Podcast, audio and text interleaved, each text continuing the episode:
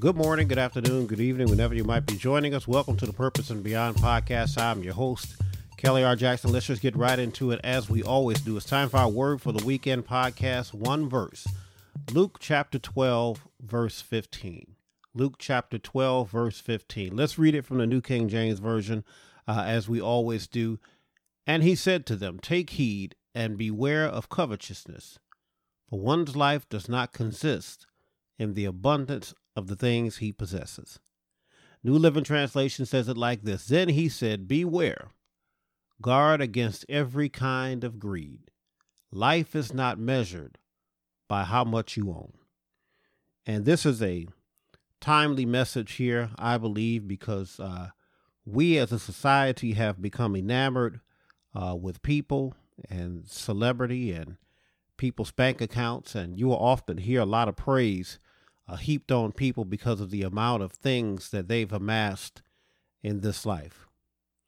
And yet, when we look at where uh, we are as a nation and what we've experienced over the last uh, year and a half with a pandemic and people's lives being lost, it should have put us in a place. I say it should have put us in a place because it didn't put everybody in this place. It should have put us in a place where we really came to understand the value of things, right? There's a saying that goes, uh, a lot of people know the price of something, but they don't know the value of it. And, and we should have been put in that mindset over the last year and a half that that the value of something is far greater than the price. And we should have been put in that mindset over the last year and a half that it don't matter how much you got, don't matter what kind of things you have, as Jesus says here in the text. You know, we got to beware of covetousness. I'm going to talk about that in a second. But he says our life does not consist in the abundance of the things we possess. He says life is not measured by what we own.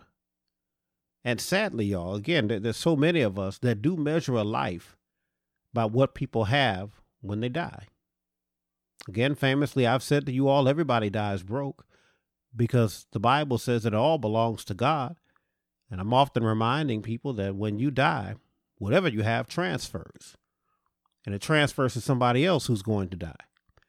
And so it's not about what we accumulate.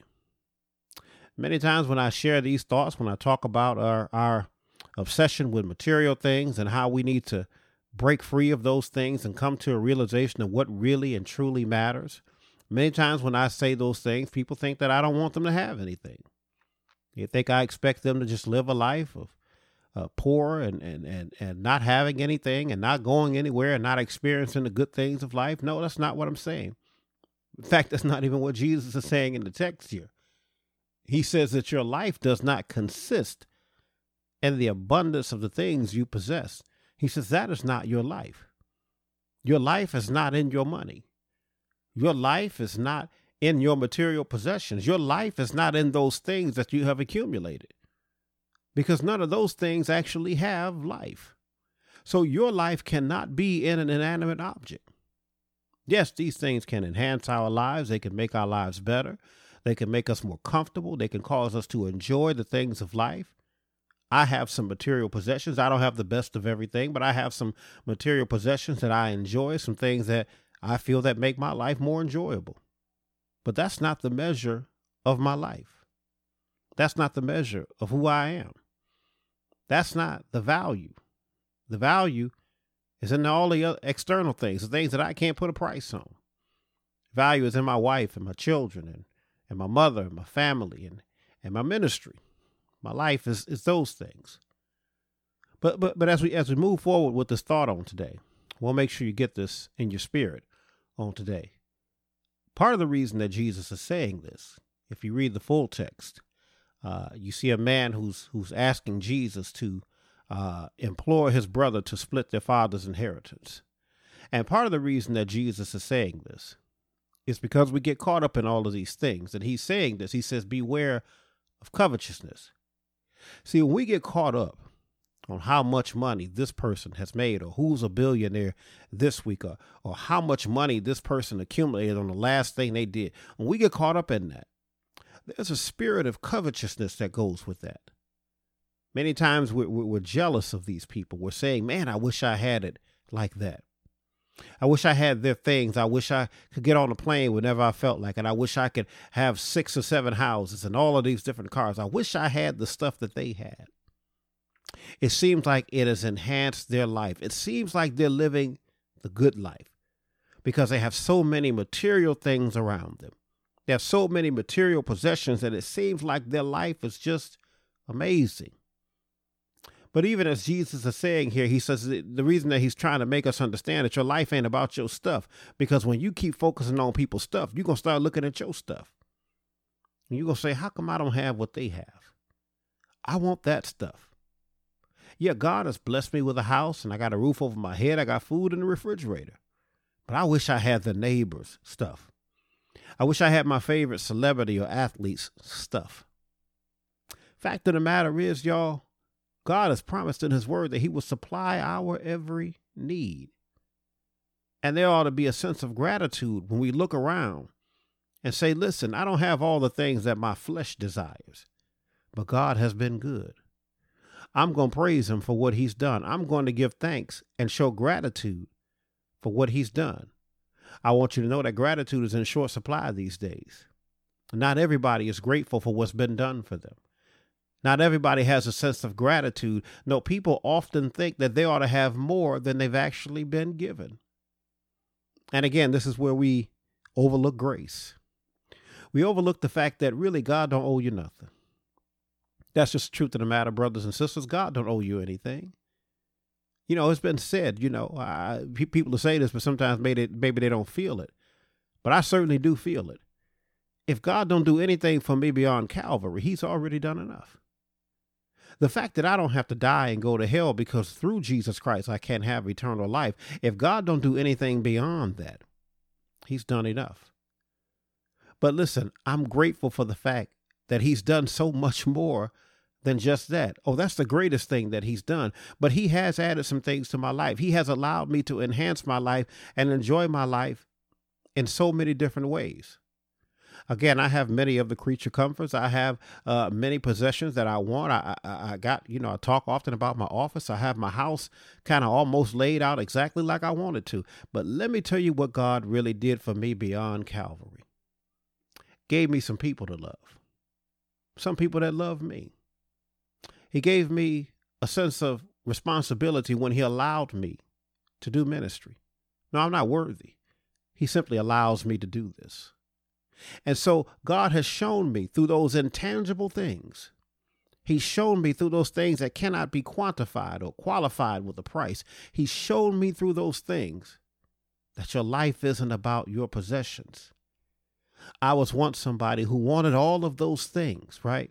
I said I wanted to amass this kind of wealth so I can do this kind of thing. Yeah, my thing often, y'all, was I wanted to be wealthy so that I could go away from people, so I could isolate myself, so I can be off on an island by myself. That was my thought. But as I grew and I got a little bit wiser, I realized that while you may need to be away from some people, you don't need to be away from everybody. And I thank God that He surrounded me with some people that remind me on a day to day basis that your life does not consist of all the things that you possess. And you got to beware of putting your focus on all the things that you possess. Because once you start staring at your possessions, and once you start staring at things and saying, I wish I had this, I wish I had that, at some point you look up and you realize, I'm never going to have enough. I'm never going to be satisfied chasing these things, chasing this money, chasing the next promotion. I'm never going to be satisfied as long as I'm chasing these things. And that's when you really get to a point where you say, I need to find the meaning of life. I need to find some things that really and truly matter. And once you get to that place, my brothers, my sisters, you come to realize it's the external things, things I can't put a price on, things I can't quantify, qualify with a price. Those are the things that make my life worth living. It's those type of things that give me real joy, joy that cannot be replaced by material things. Are those kind of things that cause me to go to the scripture and say, I need to make sure that I understand that my life is not measured by how much I own. In fact, My life is measured by how much God loves me and how He's blessed me with some intangibles, some things that money cannot buy. Those are the greatest blessings. My life is not measured by my stuff. My life is measured by the intangibles. And I thank God that He's given me a sense and a mind and a mentality to always be grateful and always appreciate the intangibles of life. I hope that you got something out of that word on today. Keep your mind focused on your intangibles. Those are the things that money can't replace. Those are the things that money can't buy. That's what your life is measured by. Again, I hope that you all received that message on today. That's all the time that we've got for our word for the weekend. I hope you were blessed by that. Let me give you our tags. We always do. If you'd like to keep up with us, the best way to do that, go to the ministry's website. That website, www.krjministries.org. If you would like to purchase any of our written work, go to our publishing website. That website, www.krjpublishing.com com. Listen, wherever you listen to this podcast right now, if you have not done so already, we encourage you right now, hit that subscribe button so that you know when new episodes become available. And we would definitely appreciate that. And if you've been blessed by what we shared here, share it with somebody. Tell somebody there was a word that was happening on this word for the weekend uh, podcast rather share it with somebody and allow them to be blessed by what you've heard on today Listen, if you'd like to support this ministry, the best way to do that, go to uh, paypal.me forward slash KRJ Ministries. Again, paypal.me forward slash KRJ Ministries, or you can go right to the ministry's website and go to the donate page www.krjministries.org forward slash donate. You can donate right there from the website. Any level of support you give us would definitely be appreciated. That's all the time that we've got for our word for the weekend. I hope that you are blessed by what we had to share on today. God bless you and God keep you is my prayer. We'll see you all on next time. Be blessed.